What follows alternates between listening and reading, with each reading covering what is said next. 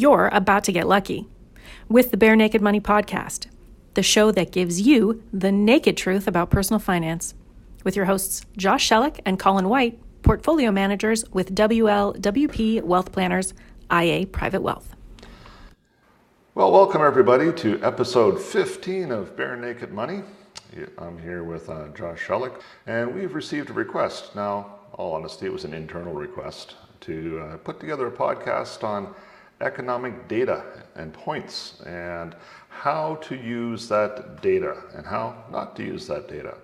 So I was reminded of a time in my teens when I was working in kitchens as I tried to put myself through school. And I worked with a, a, a, very eccentric cook by the name of Quentin. And he had this thing when things got really, really busy, he would start to mumble phrases over and over again.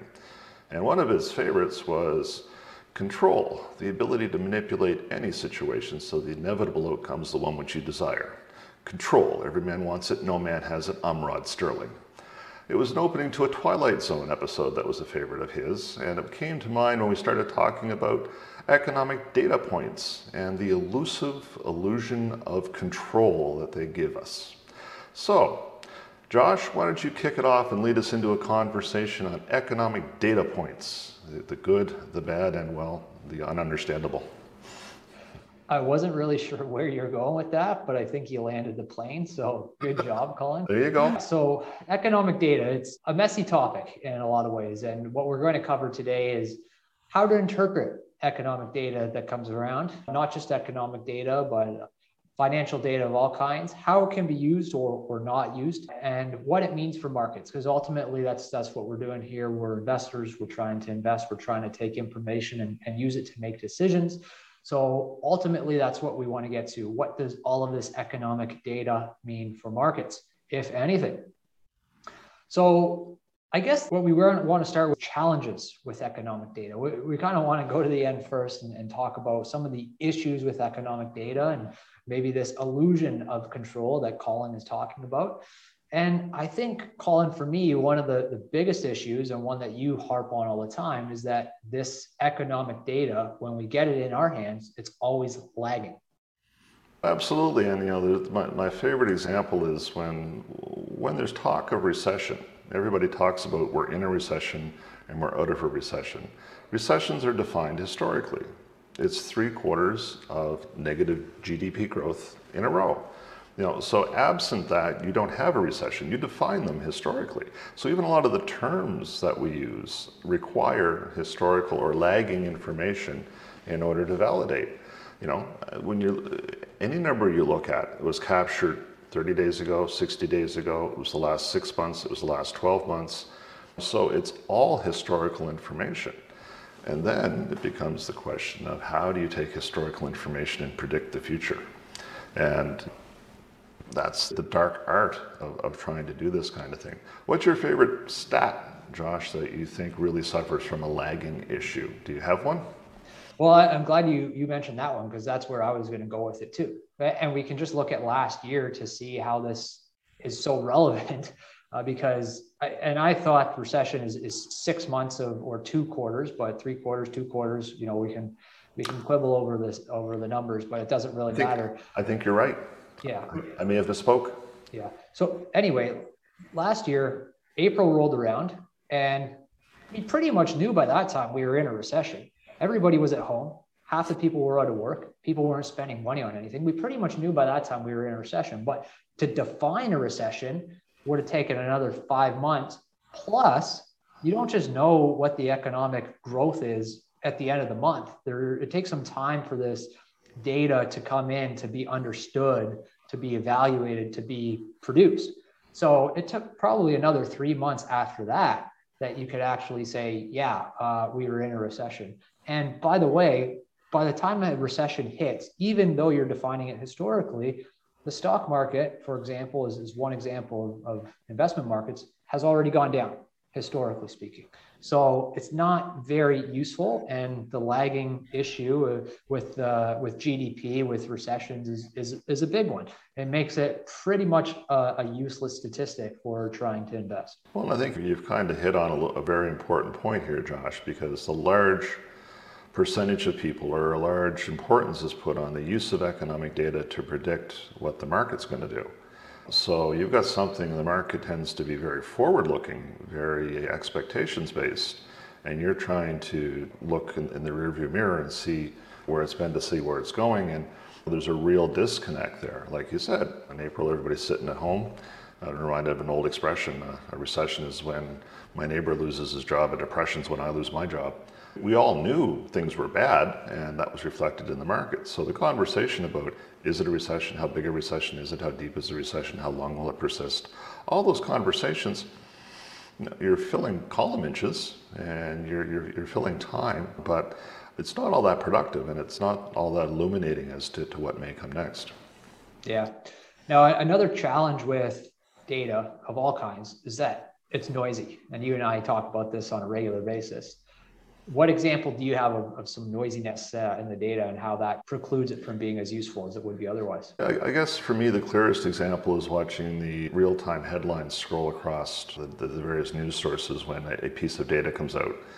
All right, so the jobs data comes out and the top line number is bad. In the morning, the market's good. So the headline may read, market sees through bad top line number to the strong underlying numbers in the job market, blah, blah. Well, the end of the day, the market's down. And the headline will come across your screen that well, obviously, the disappointing jobs number has you know collapsed the stock market today. So they're painting a narrative. You know, they're not even looking for the the actual real story that's there. They're just trying to write a headline, and they're just trying to. And and, the, and and we've done other pieces on this where you just connect, you know, a seemingly plausible story to a couple of data points, and you run with it, and everybody will consume that. And that never tells the whole story for sure. Yeah. So the noise that I go to is, and you and I have talked about this book by uh, Nate Silver, The Signal and the Noise. So he's a statistician. For those who haven't heard of him, writes about sports, uh, politics a lot. Runs a website called 538. So in 2016, their numbers that, that he ran through his, website, his database, showed that there is about a two thirds chance of Hillary Clinton winning the election. Now, we all know how that turned out. And people were very critical after saying, well, you said Hillary Clinton was going to win the election. And he said, hold on, hold on, hold on. I did not say she was going to win the election. I said that probabilities were that that would happen, but there's still a one third chance that Trump won the election. Mm-hmm. And the mm-hmm. reason you don't define these things in absolutes is because there's so many things that go into trying to influencing these data or these measures that you're just never 100% sure. With this one specifically, you have a sampling bias, you have people's inherent biases, you have people lying about what their uh, political leaning is. So there's just so much sort of chaos going around all these numbers that you can never really take any of them as gospel. Well, in the in the, the immortal words of the great philosopher Ricky Bobby, you know, 16 times out of 20, it's right every time.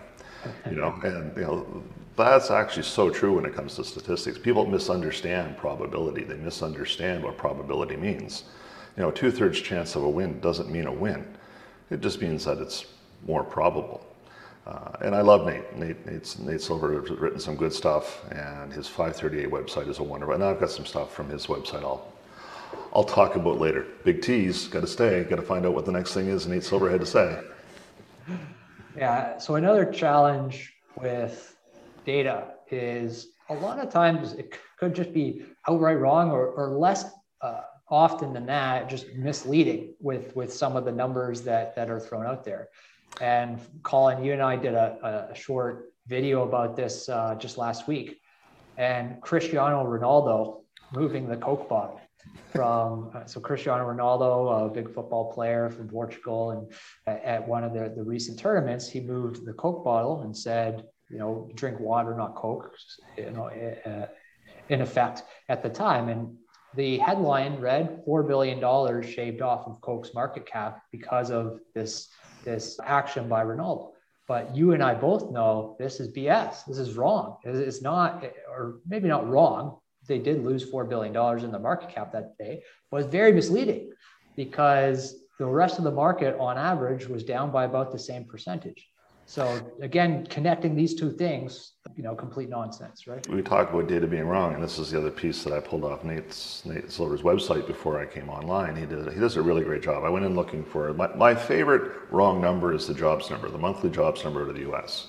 because it is ridiculously revised after the fact. So you know, he's done the calculation and that you can reliably count on the number uh, that comes out for the monthly jobs number out of the U.S., which is a survey of 150,000 businesses and is actually revised twice after it's issued. So when it's issued the next two months, they revise it.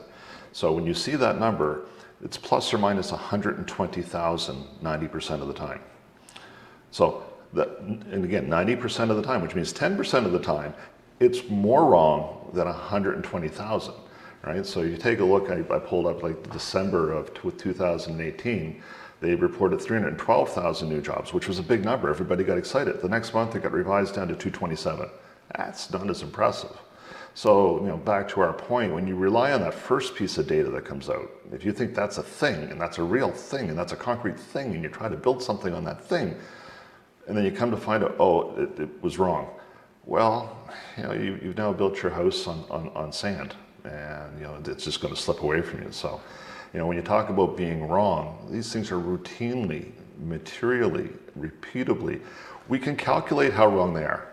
we, we, we actually, these are so wrong and they're so wrong so consistently, we can calculate how wrong they are consistently. So again, how precise do you want to calculate to four decimal points on something that's plus or minus 120,000 on a 30 day span? So you have a favorite wrong number. Do you have a least favorite wrong number? No, but I'm, I'm, sure if you gave me some time to reflect or threw that at me before we recorded, I could come up with one. Uh, but no, I don't have a least favorite. I'm not that guy. I only have favorites. Yeah. So we have these issues with the data. And then the next step with once you have the data in front of you, understanding all these issues is okay, so how do I actually interpret this then? Do I just throw it out? Probably not. Do I take it and assume it's gospel? Probably not either. So there's some middle ground uh, there, and, and I guess some techniques that we can use to to help us interpret data that is messy, that is noisy. So I'm just going to throw a couple data points at you, Colin, and, and tell me how you would interpret them. So first one here. To reach G7 average of homes per resident, Canada would need an extra 1.8 million homes. So basically what this, this report, and it was actually a report, is telling you is that to, to match some of its peer countries around the world, Canada would need to add an extra 1.8 million homes. And this is going to talk about the real estate issues that we have right now with pricing so high. Yeah, see, Josh, my affliction, my disability is my mind just begins to spiral with questions. And I'm not even smart enough to know all the questions to ask. But I mean, I was like, well, what's the average family size? What's the density? Like, how many people live in a home in other members of the G7 compared to Canada? I mean, there's some very material things that are left of that top line number that to me would radically affect the new, the, the actual actionable intel, if there is any there at all, to draw a conclusion from a policy perspective as to what Canadian politicians could do to address this. Because again, let's say, for example, you know, the average number of people per home in Canada is higher than the G7. Well, okay, maybe that changes the number materially. Maybe not, but I, there's, there's all kinds of other things that would factor into that. That a top line number, anything in one dimension, I, I, I throw out is a bit of an exaggeration, but I, I take it as a good friend of mine would say with a huge grain of salt. Uh, not a ton of salt, but a huge grain, one individual grain that's very, very large. I think I may be your good friend, but kilogram of salt, ton of salt, something with a lot of salt. It's a lot of salt. It can be very, very salty. so what I'm hearing is you don't want to take the, the data as gospel. You want to look at it with a little bit of a critical eye and you want to probably ask some follow-up questions along the way. The analogy I've come up with to try to explain this point to people is again the old farmer's almanac. You know, when the old farmer you know consulted the almanac and said, "Hey, this is going to be a really dry summer." Well, you know, that's one data point. And for a long period of time in human history, that was the thing that you went to. Now, there's a couple different ways you could use that information. You could completely change your, your crop structure and your livestock structure and only plant and use things that work in a low water environment to be ready for this. Or you could take steps to increase your access to irrigation and other supplies of water just in case you need it. One method means you're counting on this prophecy to come true. The other method is you've taken necessary steps to mitigate it if it comes true. You know, one of them can lead to catas- catastrophe or catastrophic outcomes. The other leads you to ah, maybe I wasted some time putting that extra barrel of water away and I didn't need it. Right? So, to me, that's when you're looking at a piece of data as to how you use it. You know, to go all in on any piece of data is, is problematic. But we've done that. We've, we've done that as a race since the very first humanoid, way back in time, stuck the very first thing in the ground and waited for it to grow. You looked up above and said, gee, I wonder if it's going to rain. And then you started to figure out a system for predicting that. It's like, ooh, well, the bird flew over from left to right, therefore it's going to rain tomorrow, because last time the bird flew from left to right. We've been doing this for millennia, as long as we've been on the planet. It's no different now, except we get a lot more data. We have a lot more data to go play with. And you know, there's something called the, the Texas sharpshooter fallacy, which I love. You know, it's the whole take a case of ammunition, a case of beer, put a couple guys from Texas in a blind shooting at the side of a barn all day. End of the day, you walk over, you draw a circle around the biggest grouping and say, yep, that's where I was shooting. You can find patterns and data, and we've got computers to do it for us now, you know, all day long. But you got to be careful how you use it. Yeah. So we have access to more data than we ever have, which means we find more relationships than we ever have. And it doesn't necessarily mean that those are are real causality relationships. They could just be, you know, mere figments of the data, so to speak. When ice cream consumption increases, drownings increase. It's not that one's connected to the other, but when it gets warm, people do two things. They eat ice cream and they swim. Warm is the connection between those two data points.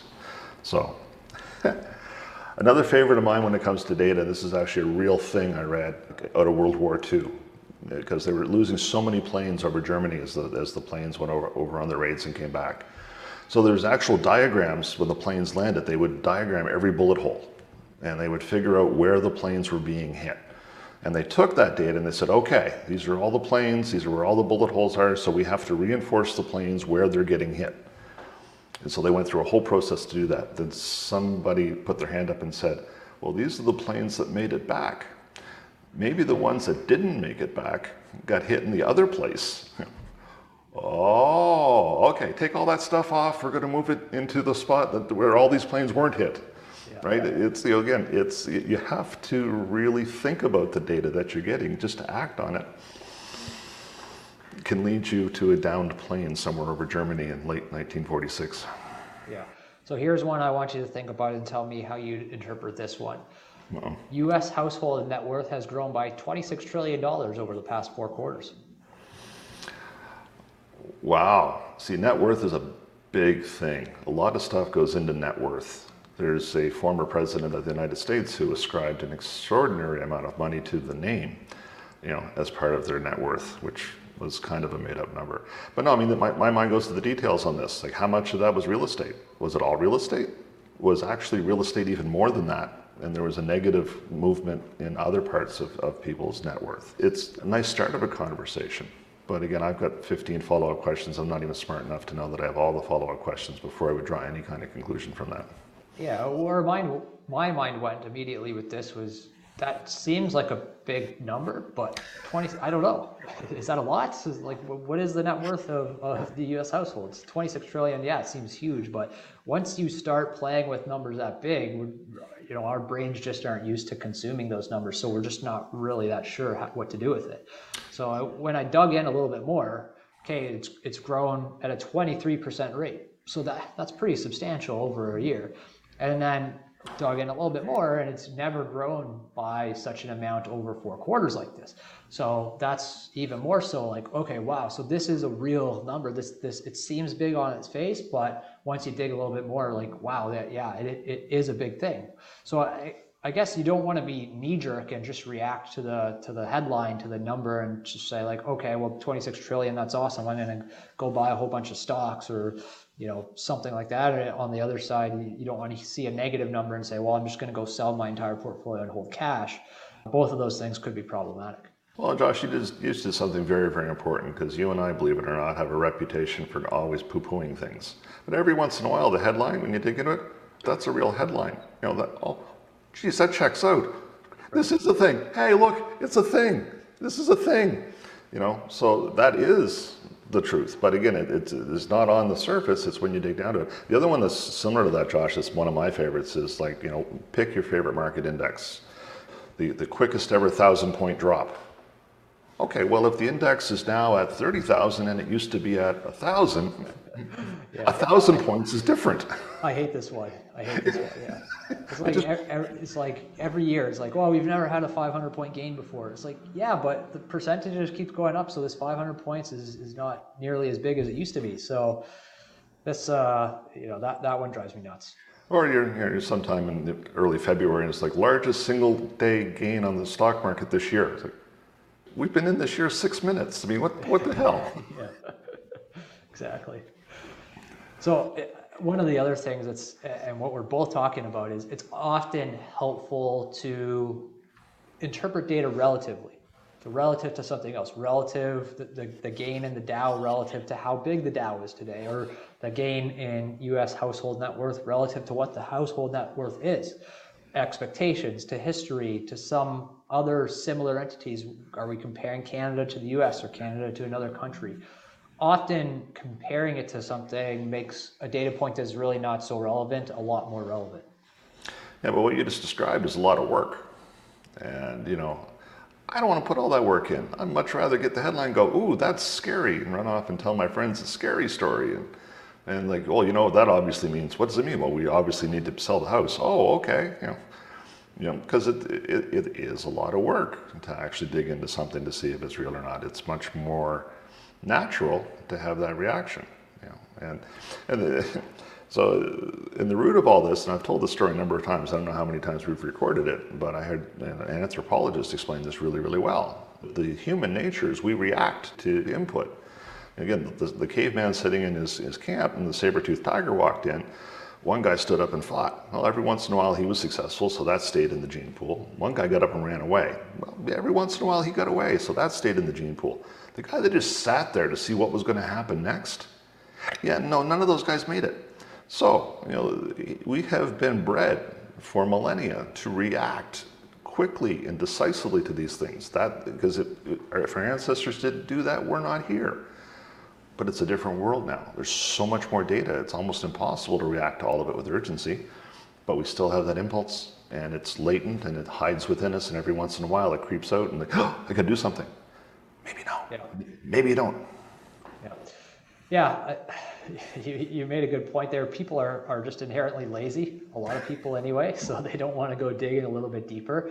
And as you said, we're inherently fearful as well. Mm-hmm. So we don't, we don't want to necessarily react to the headline that we see. And for me, the, I'm going to probably catch some flack for this, but vaccines and blood clots is, is one big issue that we see coming up in the data recently. And if you did a little bit of digging, you'd probably feel a lot better.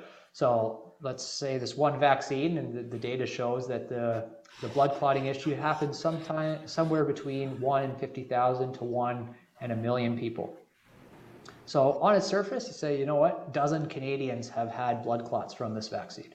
Well, that's a little bit nerve wracking, of course, when you're going in to get this vaccine. But when you put it in the context of, you know, let's say one in 500,000, okay, well, that's pretty unlikely. Here are a few things. This, again, this is coming from a scientific source. Few things that have higher chance of blood clots than this vaccine. Birth control, pregnancy, long plane rides, smoking, and the COVID virus itself. That's data. That's maybe a little bit more relevant than just this, this headline number. So unless you're considering never taking a plane ride again, you probably should be pretty comfortable with, uh, with the vaccination here. Well, no, again, anxiety is a thing, and people, you know, we see it with our clients all the time. Get anxious about different things for different reasons. Sometimes it's availability bias. They know somebody personally who's had a struggle. The human condition is such that we're very, very poor at ascribing accurate probabilities to things. You know, maybe if we were, we wouldn't actually drive automobiles because on a risk scale, driving automobiles kills the best, and brightest of our of our people every year. But we've made that deal with the devil, and we're okay with it. So there really is a lot of discretion in the kinds and types of risks that people are willing to, and not all of it. In fact, very little of it could be ascribed as being rational, but it's real. Just because it's irrational and or wrong it doesn't make it not real. It's a thing and people have feelings so. Right. So all that said how do we use this information for investing? So taking all this this data Colin that, that you see out there what do you actually sort of distill into helping you make an investment decision and how do you do that well, well, for me, the most productive thing is to get away from using the data to predict the next data point. No matter how much data I give you, you can't accurately predict the next point. What you can do, and I find very, very useful, and we do it a lot within our group, is try to ascribe different levels of strength to different strategies at a point in time. As we sit here today, here's the relative valuation, here's the relative, you know, all, on a relative basis here's where things sit today, and this is what I know. And then we nudge. Like our group, we get excited, we might see a 2% move. That's a big meeting, and we all have to have a drink afterwards, you know, because again, we, all the smartest people I know, and I'm talking truly the smartest people I know, very few of them are sure of anything. In fact, the more information you get, the less sure that people become. But there is value, and we have found value in trying to you know, ascertain what are the relative levels of strength at a given point in time. And as long as you focus on this and not saying over the next 30 years, over the next 40 years, or over the next five years, even, like as, as long as your thesis doesn't include, on a meaningful way, one of those, then I think that there is value in trying to dig into, into data. But the other thing I'd say is be careful because you're, you're trying to figure out something that isn't priced into the market. At the end of the day, that's your goal. You're trying to find, in doing this, you're trying to sift through the data to figure out that, hey, maybe there's, there's an opportunity here to, to do a little bit better than the overall animal. And here's your competition.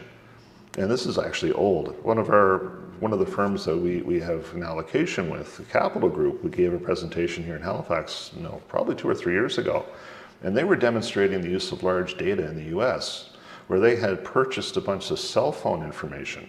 And all it was was location information. There was no detail information. And they wrote a program that went through and figured out that in the previous three months, the foot traffic close to a McDonald's restaurant was roughly six or seven percent higher than expected. They then made the bet that, hey, you know what? I bet this quarterly earnings number coming out from McDonald's is actually going to beat expectations. And they were right. That's your competition. Do you have a supercomputer with a few PhDs writing algorithms to detect valuable, useful, actual, meaningful patterns? No? Do you know those people? No? Okay. Reading the headlines in the Globe and Mail on the weekend should be for entertainment purposes only. Yeah, there's a lot of data out there today, and a lot of it is completely useless or irrelevant. And I'd say the vast majority of it is completely useless or irrelevant when trying to make investment decisions. One, because some of it's just never useless or relevant at all, it's just completely coincidental. Two is exactly what you said. When you're investing, you need to have one of two things either information that's different than all the other investors that are out there. And I would say any individual investor off the street is going to have a really hard time finding that information. Or two, you're going to need to interpret that information differently, the information that is available and out there differently than the average investor. And that's extremely difficult to do without some really disciplined and robust processes in place there's a lot of data out there economically especially that is not a leading indicator so it doesn't tell you anything about how your investments may move in the future gdp is one that we've been talking about we talked about it at the outset that's a great example this is a lagging indicator when compared to the stock market. The stock market knows that, that a recession is coming before the data actually shows it. So if you are one of those people that said, hey, you know, I, I see that the GDP numbers are negative, I should sell my investments, you're about three to six months too late. Sorry. Mm-hmm. So what you're looking for are the specific indicators that maybe, maybe a, a leading indicator of something that could happen in the future. And I say maybe and could because again, nothing's gospel, nothing's going to happen for sure. You don't know if a trend has changed or a relationship has changed you mentioned the other day the last global pandemic that we had. This happened about 100 years ago. So if you're trying to take any lessons from the last pandemic, maybe we can, but I'm going to say a lot of things have changed over the last century. Mm-hmm. Uh, we're not using horse and buggy majority anymore. We do have normal automobiles. We have this thing called the internet. We have a thing called the cell phone. A lot of things have changed. I think everybody can agree on that. So, I guess importantly, when you're, you're taking all this information and investing, you alluded to this nudging one way or the other, but really it's about not putting all your eggs in one basket and remaining diversified. If you're doing that, then you'll probably be okay. And I think it's important for us to address the elephant in the room because, again, if our opinion of all this data that's out there is, is less than positive from a decision making perspective, then the follow up question is why? Why does it exist and why is it so widely reported? I like to point to a documentary film that was done not that long ago talking about the birth of cable news. It's called Anchorman, Anchorman 2. There's a, a, newscaster by the name of Ron Burgundy, who's a washed up newscaster, and he gets approached about putting together a 24 hour news show. And it's like, that's preposterous. There's not that much news out there. Well, this you know, documentary, as I call it, actually shows exactly how to put together a 24 hour news show. And a lot of it had to do with getting people excited about things that really wasn't all that useful. It was just entertainment. So, news is entertainment, if treated as such, thousand percent in favor of that. If it's, oh, I have to go on my phone and make my trade because I just heard this on the news, just, know, please stop that. Like, there, there, there, there's, there's no, no value in that. And if you, if you happen, the worst thing that can happen is you get it right two or three times in a row because now you're convinced you're a genius and the world's just waiting for you. Trust me, the world is just waiting for you and it will teach you the lesson in a really painful way at some point after it builds you up. Two Will Ferrell references in one podcast call, and I think that's got to be a record. Well, you know, I've, I, I, I would say I have a diverse library to pull from, but maybe it's not that diverse after all. Bottom line, be careful with economic data. Interpret it with, as I say, a massive grain of salt. And don't think anything's for sure when you're using it to draw investment conclusions. I got to go find a massive grain of salt. I just need to see one. I'm going to find one for you. I'm going to send it to you. Thanks, Josh. Thanks, Colin.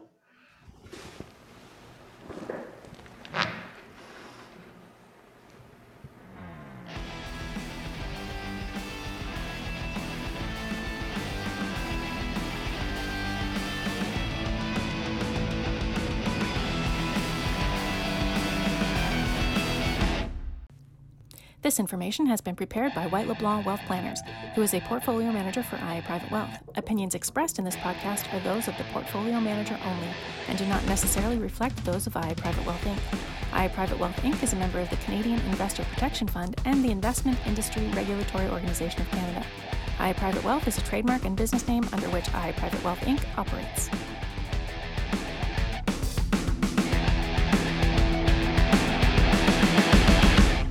Based on observation, it seems that the time an investor is most likely to move his or her portfolio to a new advisor is when the old advisor dies. Let us go on record as saying that having a pulse is not a great reason to trust someone with your entire financial future. Stop putting your life in the hands of stillbreathingwealthplanners.com and call us.